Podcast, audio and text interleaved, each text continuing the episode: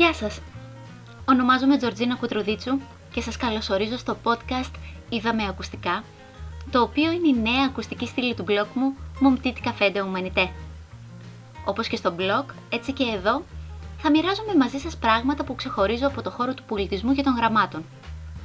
Όλα όσα θα ακούγονται στο podcast θα μπορείτε να τα βρείτε με αναλυτικά links και πληροφορίες στο ανάλογο blog post που θα ανεβαίνει ταυτόχρονα με το αντίστοιχο ηχητικό αρχείο. Ο τίτλος του podcast δόθηκε με αφορμή την προσωπική μου εμπειρία σε αυτό το νέο μέσο ενημέρωσης. Το είδα σημαίνει γνωρίζω, μαθαίνω στα αρχαία ελληνικά. Σκοπός μου λοιπόν είναι να σας γνωστοποιήσω όλα όσα αξίζει να αναζητήσετε τον ελεύθερο χρόνο σας γύρω από θέματα όπως τα βιβλία, οι ταινίες, οι σειρές, το θέατρο, την ιστορία, τις ανθρωπιστικές επιστήμες και ό,τι άλλο αφορά τον εγχώριο και μη πολιτισμό. Έτσι λοιπόν, να σας ξεκαθαρίσω ότι δεν είμαι αρχαιολάτρης, απλά βρήκα έναν έξυπνο τίτλο που ταιριάζει με το χώρο των podcast, αλλά και το πνεύμα του blog μου. Το μικρό μου καφέ των ανθρωπιστικών επιστημών. Σήμερα θα σας μιλήσω για βιβλία που διάβασα και διαβάζω από την αρχή του νέου χρόνου έως τώρα. Επίσης, θα αναφερθώ σε σειρές και σε δύο ταινίες. Τέλος, δεν θα παραλείψω να σας αναφέρω και ό,τι άλλο μου κίνησε το ενδιαφέρον στο χώρο του διαδικτύου, αλλά και στο χώρο των podcast, τον οποίο ανακαλύπτω σιγά σιγά. Όλα αυτά βέβαια αποτελούν προσωπικές επιλογές και σχολιασμούς. Την προηγούμενη χρονιά, στα πλαίσια της πρώτης καραντίνας, ξεκίνησα να διαβάζω ένα βιβλίο non-fiction, το οποίο ομολογώ ανυπομονούσα να κυκλοφορήσει στα νέα ελληνικά. Ωστόσο δεν πίστευα ότι θα με απογοήτευε τόσο πολύ εν τέλει. Αναφέρομαι στο ιστορικό βιβλίο του Ρόντρικ Πίτον «Ελλάδα, βιογραφία ενός σύγχρονου έθνους» που κυκλοφορεί από τις εκδόσεις Πατάκη. Κατάφερα να ολοκληρώσω την ανάγνωσή του μόλις φέτος. Ακούγοντας τον τίτλο, καταλαβαίνει κανείς εκ προημίου ότι ο συγγραφέας μελετητής έχει θέσει ένα μεγαλεπίβολο στόχο. Ένα στίχημα θα έλεγα. Πως μπορείς να διαχειριστείς μια ιστορική γνώση 200 και βάλε ετών μέσα μόνο σε ένα έργο. Να γράψεις τη βιογραφία μιας χώρας, όπως αναφέρεις χαρακτηριστικά και στο τίτλο. Δύσκολα, αλλά όχι ακατόρθωτα θα έλεγα. Αρκεί να έχεις ξεκαθαρίσει από την αρχή τι επιδιώκεις να δείξεις αυτό το έργο. Με λίγα λόγια, όταν ένας εξειδικευμένος αναγνώστης, ή μάλλον όχι, ένας μη εξειδικευμένος που είναι και το σύνηθες πλέον, ξεκινήσει να το διαβάζει, τι θα κερδίσει, τι θα του μείνει. Το παρόν έργο του Μπίτον ατύχησε σε διπλό επίπεδο.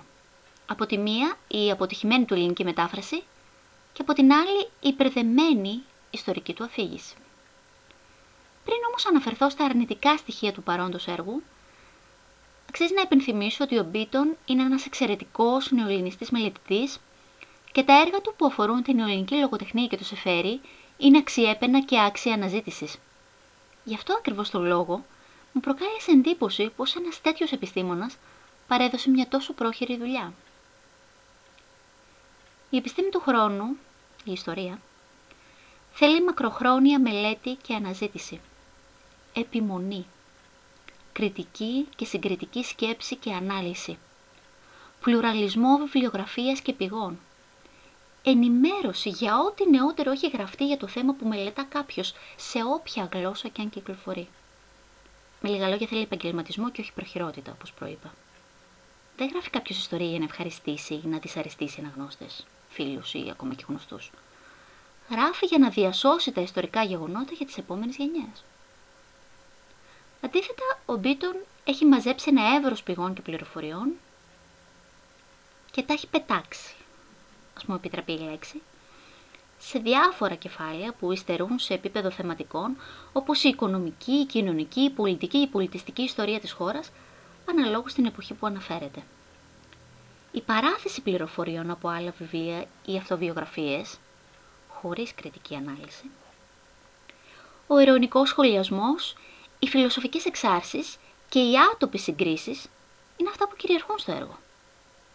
Έχει ένα τόσο πλούσιο υλικό στα χέρια του, που τελικά το ανακατεύει και το μπερδεύει χωρίς να οδηγείται σε κάτι νέο. Λόγω χάρη, πώς μπορεί να συγκρίνει κανείς την οικονομική κατάσταση και τις πολιτικές αποφάσεις του νεοσύστατου ελληνικού βασιλείου του 19ου αιώνα με την παγκόσμια οικονομική κρίση του 21ου αιώνα, από την οποία επλήγει και η δική μας σύγχρονη χώρα; Δεν υπάρχει σύγκριση. Επίσης, αν και το αντιμετώπισε ως αστείο, μέχρι ενός σημείου, αλλά δεν είναι καθόλου, η άποψη του συγγραφέα ότι η Ελλάδα αντιμετωπίζεται ως απικία των Βρετανών, καθιστά το έργο μονόπλευρο οπτικά και γεμάτο προκαταλήψεις των Βρετανών απέναντί μας. Δηλαδή, ο Μπίτον τι θέλει να μας πει, ότι αύριο μεθαύριο θα είναι φυσιολογικό ένας Γάλλος μελετητής να κουνήσει το δάχτυλο μέσω ενός έργου του ε, προς το ελληνικό κοινό; Ότι αν δεν ήταν η Γαλλική Επανάσταση η Ελλάδα δεν θα υπήρχε σήμερα; Ή το αντίστροφο, αν ένας Έλληνας μελετητής κουνήσει το δάχτυλο στους Ιταλούς για το ρόλο της Ελληνικής Επανάστασης σε σχέση με την Ιταλική ενοποίηση; Αυτό είναι ιστορική έρευνα και μελέτη; Όπως λοιπόν καταλαβαίνετε, το έργο μέχρι εκεί που το διάβασα, δηλαδή μέχρι και την πτώση της Χούντας, ε, δεν παρουσιάζει με λανθασμένο τρόπο πληροφορίες και γεγονότα, αλλά τα παρουσιάζει με συγκεκριμένη, ίσως και στρατευμένη και πολλές φορές υποθετική οπτική γωνία. Δεν κάνουμε υποθέσεις όταν γράφουμε ιστορία. Τέλος, να αναφέρω ότι απέτρεψα τον εαυτό μου να διαβάσει τα πιο σύγχρονα κεφάλαια του πονήματος, από το 1974 έως σήμερα δηλαδή, καθώς θεωρώ ότι είναι πολύ νωρίς να σχολιαστούν κάποια γεγονότα. Αφού ο ίδιος ο Μπίτον κράτησε μια μεροληπτική στάση σε κεφάλαιο που υπάρχει πλούτος βιβλιογραφίας και δεν την έχει χρησιμοποιήσει, σκεφτείτε τι θα κάνει στις πιο σύγχρονες σελίδες. Λυπάμαι πάρα πολύ που συνέστησα αυτό το βιβλίο σε αρκετό κόσμο, χωρίς να το έχω διαβάσει πρώτο εγώ, όμως στόχος μέσα από τα podcast είναι να μιλήσω για βιβλία ιστορίας και κυρίως για βιβλία ιστορίας που θα κυκλοφορήσουν φέτος καθώς ολοκληρώνονται τα 200 χρόνια από την Ελληνική Επανάσταση και είναι πολύ σημαντικό το κοινό να πληροφορηθεί για το τι κυκλοφορεί, για το αν αξίζει να διαβαστεί ή όχι, πάντα με κριτικό λόγο και σκέψη. Βιβλία λοιπόν που έχω διαβάσει και αξίζει να τα αναζητήσετε, γιατί θα βγείτε πολλαπλά κερδισμένοι, είναι αυτά του Πέτρου Πιζάνια, του Στέφανου Παπαγεωργίου, του Κώστα Κωστή, του Αντώνη Λιάκου, του Γκούναρ Χέρινγκ, του Πολυμέρη Βόγλη, του Σωτήρη Ριζά, του Σπύρου Αζραχά και πολλών άλλων που θα αναφέρουμε σε επόμενα podcast. Ας πάμε τώρα σε δύο βιβλία που μου άρεσαν πάρα πολύ ανήκουν στο χώρο της ευρωπαϊκής λογοτεχνίας. Το πρώτο είναι το σχετικά νέο βιβλίο του αγαπημένου μου Jonathan Coe, ο κύριος Wilder και εγώ, που κυκλοφορεί για τις εκδόσεις πόλης. Ο συγγραφέας ακολουθεί μια εντελώς διαφορετική τακτική γραφής από ό,τι έχει συνηθίσει κανείς σε σχέση με τα προηγούμενα έργα του. Είναι το πέμπτο βιβλίο του Κόου που διαβάζω και ομολογώ ότι δεν μπορώ να το συγκρίνω με κανένα από όσα έχω διαβάσει παλαιότερα, καθώς όλα είχαν έναν εχμηρό πολιτικό σχόλιο πάνω κάτω για τη Μεγάλη Βρετανία. Στο παρόν βιβλίο, ο Κόου είναι βαθιά νοσταλγικός. Θυμίζει ταινίες του Woody Allen, μας ταξιδεύει στο χώρο του κινηματογράφου, αναλύοντας όχι τόσο το χώρο του θεάματος, αλλά τους ανθρώπους που τον αποτελούν.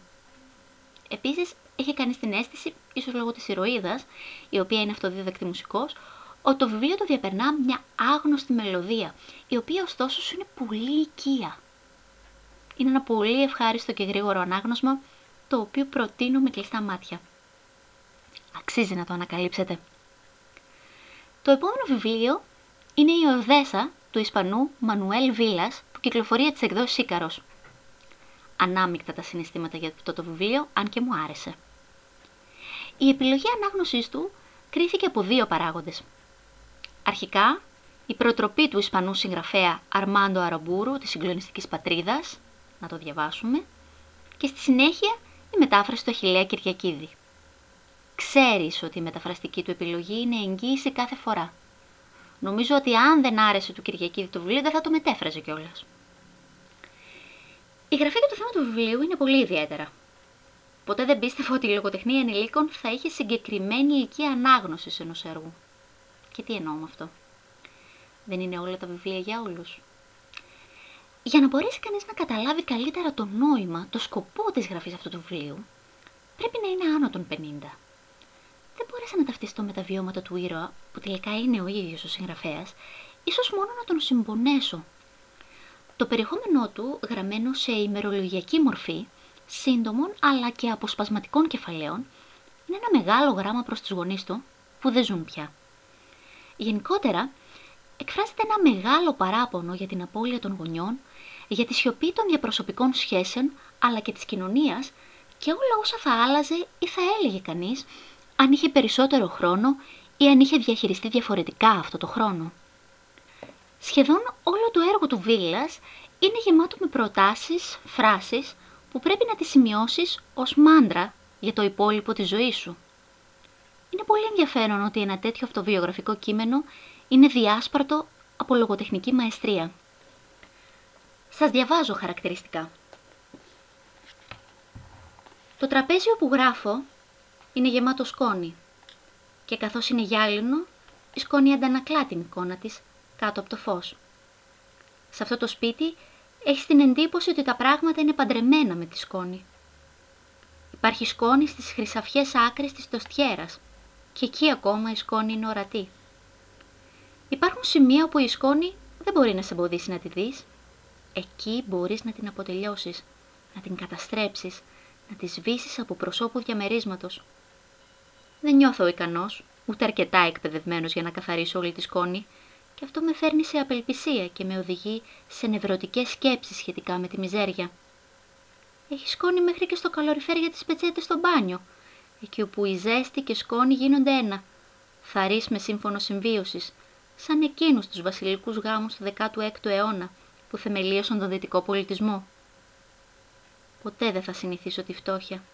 Τη λέω φτώχεια, αλλά είναι δυστυχία. Έχω μπερδέψει φτώχεια και δυστυχία. Έχουν το ίδιο πρόσωπο. Αλλά η φτώχεια είναι μια ηθική κατάσταση, μια αίσθηση των πραγμάτων, μια μορφή περιττής ειλικρίνειας. Μια άρνηση να συμπράξει τη λαϊλασία του κόσμου. Αυτό είναι για μένα η φτώχεια. Ίσως όχι από καλοσύνη ή για λόγους ηθικής ή για οποιοδήποτε υψηλό ιδεώδες, αλλά από ανικανότητα να ελεηλατήσεις. Ούτε ο πατέρας μου ούτε εγώ λαιλατήσαμε τον κόσμο. Υπήρξαμε, με αυτή την έννοια, μοναχοί κάποιου άγνωστου επαιτικού τάγματος. Μπορώ να κατανοήσω ιστορικά, κοινωνικά, πολιτικά, γιατί αυτό το βιβλίο αγαπήθηκε και βραβεύτηκε τόσο πολύ από τους Ισπανούς. Παρουσιάστηκε σε μια κρίσιμη οικονομική περίοδο, γράφτηκε και κυκλοφόρησε κατά τη διάρκεια της Ισπανικής οικονομικής κρίσης και άνετα μπορεί να χαρακτηριστεί ως βιβλίο κρίσης κοινωνικής αλλά και προσωπικής και μέσα του περιγράφονται οι οικογενειακές στιγμές, το περιβάλλον πάνω κάτω των σημερινών εξιντάριδων.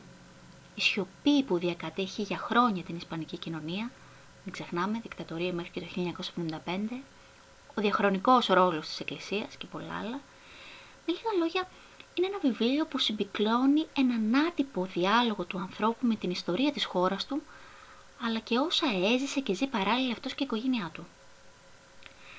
Ακόμα και αν περιέχουν δώσει μυθοπλασίας στα όσα παρουσιάζει, κανείς δεν μπορεί να αρνηθεί ότι δεν βγάζουν ένα νόημα. Εκφράζουν μια μεγάλη ανάγκη να καταγραφούν αυτές οι σκέψεις, ώστε να μείνουν ως παρακαταθήκη ή κληρονομιά είτε στα οικία πρόσωπα του συγγραφέα, είτε στην ίδια την κοινωνία και τα μέλη της. Δεν είναι ένα έργο γεμάτο αποθυμένα όπως διάβασα σε πολλά κριτικά κείμενα. Αντιθέτως είναι ένα κείμενο γεμάτο αλήθειες που έπρεπε να καταγραφούν από ανάγκη για να μην τις καταπιεί η λύθη του χρόνου. Αυτό το διάστημα διαβάζω τρεις αυτοβιογραφίες. Ένα μυθιστόρημα ιστορικής φαντασίας, ένα μυθιστόρημα με αυτοβιογραφικά στοιχεία και ένα βιβλίο δοκιμίων. Δεν μου φτάνει ο χρόνος. Αστείευομαι. Αν και δεν ήμουν λάτρης των αυτοβιογραφιών στο παρελθόν, βρίσκω τον εαυτό μου πιο όριμο πλέον αναγνωστικά να διαβάσει για ζωές ανθρώπων που ζουν ακόμη διευκρινίζω, και ο καθένας έχει παίξει ένα σημαντικό ρόλο στον τομέα του. Η πρώτη αυτοβιογραφία είναι της Μισελ Ομπάμα, η οποία με έχει εντυπωσιάσει με το ύφος της γραφής της. Δεν ξέρω αν το έχει γράψει η ίδια ή αν τη βοήθησε ένας ghostwriter, η ελληνική μετάφραση ωστόσο είναι γλαφυρότατη. Είναι πολύ ενδιαφέρον ότι μέσα από τη ζωή της παρακολουθούμε και την ιστορία της χώρας της και φυσικά της κοινότητας στην οποία ανήκει. Θαυμάζω πάρα πολύ ότι έχει σχέση με το Black Lives Matter, με θέματα ήδη από τη δεκαετία του 60 για τη διεκδίκηση των δικαιωμάτων και όλα όσα ακολούθησαν μέχρι και σήμερα και την ανάγκη να ακουστούν οι ιστορίες των μελών της έγχρωμης κοινότητας, είτε μέσα από βιβλία είτε μέσα από ταινίες. Θα είναι μια πολύ καλή ιδέα να ετοιμάσω και ένα ανάλογο podcast με αυτή τη θεματική. Ωστόσο, μέχρι να γίνει αυτό, σας προτείνω να διαβάσετε το έργο της Μισελ Ομπάμα αλλά και του συζύγου της, του πρώην Προέδρου των Ηνωμένων Πολιτειών, που κυκλοφόρησε σχετικά πρόσφατα και στα ελληνικά. Παραμένοντας στο κλίμα της έγχρωμης κοινότητας, διαβάζω το δεύτερο βιβλίο της Ζακλίν Βούτσον, το «Κάτι αστραφτερό» και εύχομαι να είναι το ίδιο ωραίο με το πρώτο της, «Ένα άλλο Μπρούκλιν» και τα δύο κυκλοφορούν από τις εκδόσεις πόλης. Οι άλλες δύο αυτοβιογραφίες που διαβάζω ανήκουν σε Έλληνες και μάλιστα πολύ ξεχωριστές προσωπικότητες των γραμμάτων και των επιστημών. Από τη μία, το έργο του Νίκου Δήμου, «Η δρόμη μου», Μιχαήλ Βόδα, Ρήνου Γαλήνης Παράσχου, από τις εκδόσεις Πατάκη, και από την άλλη το έργο του Νίκου Αλιβιζάτου, δύο βήματα μπρος, ένα πίσω, οχτώ συν μία πολυτάραχες δεκαετίες που κυκλοφορεί τις εκδόσεις Μετέχμιο. Θεωρώ ότι είναι πάρα πολύ σημαντικό να διατρέχει κανείς τον ιστορικό χρόνο μέσα από λυρικές αυτοβιογραφικές σελίδες. Και οι δύο συγγραφείς είναι εξαιρετικοί χρήστες του λόγου, το έχουν αποδείξει άλλωστε και στο παρελθόν. Τα έργα τους διαβάζονται ευχάριστα, καθώς θυμίζουν ιστορίες που θέλεις να στις διηγηθεί κάποιος. Φυσικά, αν έχεις το μικρόβιο, διαβάζεις τα κείμενα σε δύο επίπεδα. Από τη μία, τα απολαμβάνεις γλωσσικά και από την άλλη τα αντιμετωπίζεις κριτικά, όχι απαραίτητος με την αυστηρή έννοια, αλλά κατανοώντας την οπτική γωνία του συγγραφέα. Το μυθιστόρημα ιστορικής φαντασίας που με έχει καθυλώσει δεν είναι άλλο παρά η συνωμοσία εναντίον της Αμερικής, του Φίλιπ Ρόθ. Έχοντας δει την τηλεοπτική μεταφορά του, δηλώνω ξεκάθαρα ότι κανένα τηλεοπτικό δημιούργημα δεν μπορεί να συγκριθεί με τον κορυφαίο λόγο του Φίλιπ Ρόθ. Με βάση τα όσα έχουν ζήσει οι ΗΠΑ τα τελευταία χρόνια, αλλά και τα επεισοδιακά γεγονότα του προηγούμενου διαστήματος, μπορούμε να πούμε ξεκάθαρα ότι κάποιοι συγγραφείς προέβλεψαν πολλά. Σας προτρέπω λοιπόν να διαβάσετε όχι μόνο το έργο αυτό, αλλά γενικότερα όλη την εργογραφία του Φίλιπ Ρόθ. Τέλος, ένα μικρό βιβλίο δοκιμίων κλείνει τις αναγνώσεις αυτής της περίοδου. Δεν είναι άλλο παρά αυτό της Virginia Woolf, γράμμα σε ένα νέο ποιητή και άλλα κείμενα. Ενδιαφέρουσα πένα, αλλά και φιλοσοφική σκέψη από μια ξεχωριστή συγγραφέα, η οποία αναφέρει ενδεικτικά. Ας μην θεωρήσουμε δεδομένο το ότι η ζωή εν υπάρχει μόνο σε ό,τι θεωρείται συνήθως μεγάλο και όχι σε ό,τι θεωρείται συνήθως μικρό. Η καραντίνα της χώρας μας, σε λίγο καιρό, έχει τα πρώτα της γενέθλια, όσο και αν ακούγεται ηρωνικό. Παράλληλα με τα βιβλία, ο χρόνος εντός σπιτιού γέμισε με σειρές και ταινίες. Βέβαια, μέσα στο χάος των επιλογών από τις αντίστοιχες πλατφόρμες, τι να πρώτο διαλέξει κανείς. Εγώ ξεχώρισα αυτό το διάστημα και προτείνω τα παρακάτω. 1. Πόλεμος και ειρήνη. War and Peace μια εκπληκτική παραγωγή του BBC, μεταφορά του ομότιτλου κολοσσιαίου έργου του Τολστόη και γυρισμένη μόλις το 2016. Μέσα σε έξι επεισόδια περνά από μπροστά σου μια μοναδική ιστορία χαρακτήρων και στιγμών που δεν βαριέται ποτέ κανείς να βλέπει σε οποιαδήποτε εποχή και αν γυριστεί. Ένα έργο διαχρονικό. Κάποτε αξίζει και να διαβαστεί. 2. Emily Dickinson μια ροκ σειρά αυτοβιογραφικού περιεχομένου με γερή δόση φαντασίας, υπέροχο cast νέων ηθοποιών, εξαιρετικό soundtrack και τη θέληση να ψάξεις περισσότερα για αυτή την αλόκοτη ποιήτρια. Μέχρι στιγμής έχει ολοκληρωθεί ο πρώτος κύκλος και τρέχει ο δεύτερος. Αναζητώντας, παράλληλα με την προβολή του πρώτου κύκλου, σχετικές ελληνικές εκδόσεις των έργων της, παρατήρησε ότι υπάρχει μια προσεγμένη έκδοση από τις εκδόσεις Gutenberg που δεν θα έλεγα όχι και να ξεφυλλίσω τίτλος της «Επειδή δεν άντεχα να ζήσω φωναχτά». Ποιήματα και επιστολές. 3. Pretend it's a city. OK, okay, δεν μπορούμε να ταξιδέψουμε, αλλά δεν μας εμποδίζει τίποτα να θαυμάσουμε την υπέροχη και καυστική Φραν Λέμποβιτς να λατρεύει να μισεί τη Νέα Υόρκη. Νομίζω ότι είναι ό,τι πιο απολαυστικό έχω δει το τελευταίο διάστημα. Ήξερα ότι ο Woody Allen έχει παρουσιάσει όλες τις νευρώσεις των Νεοϊορκέζων, αλλά η Λέμποβιτς έχει αλλάξει επίπεδο. Ταυτόχρονα, πόσο υπέροχος ο συνομιλητής της, ο Μάρτιν Σκορτσέζε, με τον οποίο δεν κρύβω ότι ταυτίστηκα τόσο πολύ στο γέλιο. Οι εικόνες της έρημης Νέας Υόρκης στην εποχή του κορονοϊού αντιπαραβάλλονται πλήρως σε αυτό το ξεχωριστό ντοκιμαντέρ. 4. A Discovery of Witches. Μια ακόμη μεταφορά μυθιστορήματος στη μικρή οθόνη, με μια διαφορά. Ίσως η εικόνα να είναι πολύ καλύτερη από τα γραπτά. Είναι άκρος ενδιαφέρον ότι ο μαγικός κόσμος της Rowling όθησε αρκετούς συγγραφείς να μπλέξουν γλυκά την πραγματικότητα με τη μυθοπλασία και να γεννήσουν νέα έργα. Σε αυτή τη σειρά με εντριγκάρει το γεγονός ότι μια νέα καθηγήτρια ιστορίας είναι μάγισσα, γι' αυτό και είναι εξαιρετική σε αυτό που κάνει παρά το νεαρό της ηλικίας της, ταξιδεύει στο χρόνο και συγκεκριμένα στην περίοδο της Ελισάβετ της πρώτης, αναζητώντας απαντήσεις για πλάσματα ξεχωριστά όπως τα βαμπύρ και οι δαίμονες, που όπως αποδεικνύεται παίζουν ρόλο στην ιστορία του ανθρώπινου γένους. Μπορεί να ακούγεται αστείο λίγο ως υπόθεση, αλλά η σειρά, ήδη με δύο κύκλους, είναι φοβερά προσεγμένη και καλογυρισμένη και ο χρόνος κυλά ευχάριστα βλέποντάς την. Τέλος, δύο ταινίες με ιστορικό υπόβαθρο, οι οποίες είναι και μεταφορές βιβλίων στη μεγάλη οθόνη. Από τη μία, το The Dick, η ανασκαφή. Είναι μια πολλά υποσχόμενη δουλειά του Σίμον Στόου, θυμίζοντας τη σκηνοθετική ματιά του Τζο Ράιτ, δεν σας κρύβω, εξηλαίωση, περηφανική προκατάληψη, ανακαρένινα κτλ παρουσιάζοντας την κινηματογραφική μεταφορά του ομότιτλου μυθιστορήματος που αναφέρεται στην σημαντική αρχαιολογική ανακάλυψη της περιοχής Σάτον Χου το 1938 στην Αγγλία.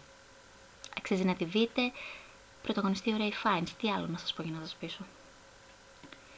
Η δεύτερη ταινία είναι ελληνική και απλά με συγκλώνησε. Τα παιδιά της Χελιδόνας είναι μεταφορά του ομώνυμου βιβλίου του Χαριτόπουλου Διονύση και γυρισμένη μόλις το 1987. Αν δεν κάνω λάθος, το βιβλίο κυκλοφορεί από τις εκδόσεις Τόπος. Αναφέρεται στη ζωή μιας οικογένειας της επαρχίας που σημαδεύτηκε από τον εμφύλιο πόλεμο και στα πλάνα της ταινίας αντικατοπτρίζεται όλη η μοναξιά των ηρώων της ιστορίας. Της ιστορίας με κεφαλαίο. Γιατί τελικά τι σημαίνει να είσαι ήρωας. Κλείνοντας αυτό το podcast, θα ήθελα να αναφερθώ σε δύο πράγματα που αξίζει να αναζητήσετε στο αχανές διαδίκτυο αυτή την περίοδο. Από τη μία, πληκτρολογώντας Black History Month, μπορείτε να βρείτε ένα πλήθος πληροφοριών για την έγχρωμη κοινότητα, καθώς ο Φεβρουάριος έχει χαρακτηριστεί ως αφιερωματικός μήνας στις ΗΠΑ σε επίπεδο ιστορικών πληροφοριών και ανάλογης ενημέρωσης. Επίσης, το ελληνικό site Exploration Children's Museum πραγματοποιεί ψηφιακά σε καθημερινή βάση σχετική ενημέρωση για το εγχώριο κοινό. Links που εγώ ξεχωρίζω θα βρείτε στο αντίστοιχο blog post όπως ανέφερα στην αρχή. Και από την άλλη, αν θέλετε να ακούσετε ένα podcast γεματοποίηση και να δείτε έναν ποιητή με διαφορετική ματιά, δεν έχετε παρά να αναζητήσετε τα podcast της LIFO σχετικά με τον ποιητή Γιώργο Σεφέρη και τα μοναδικά ημερολόγια της ζωής του. Θα σας ταξιδέψουν. Αυτά από εμένα. Σας ευχαριστώ θερμά που με ακούσατε. Μέχρι το επόμενο podcast είδαμε ακουστικά. Σας φιλώ και να προσέχετε.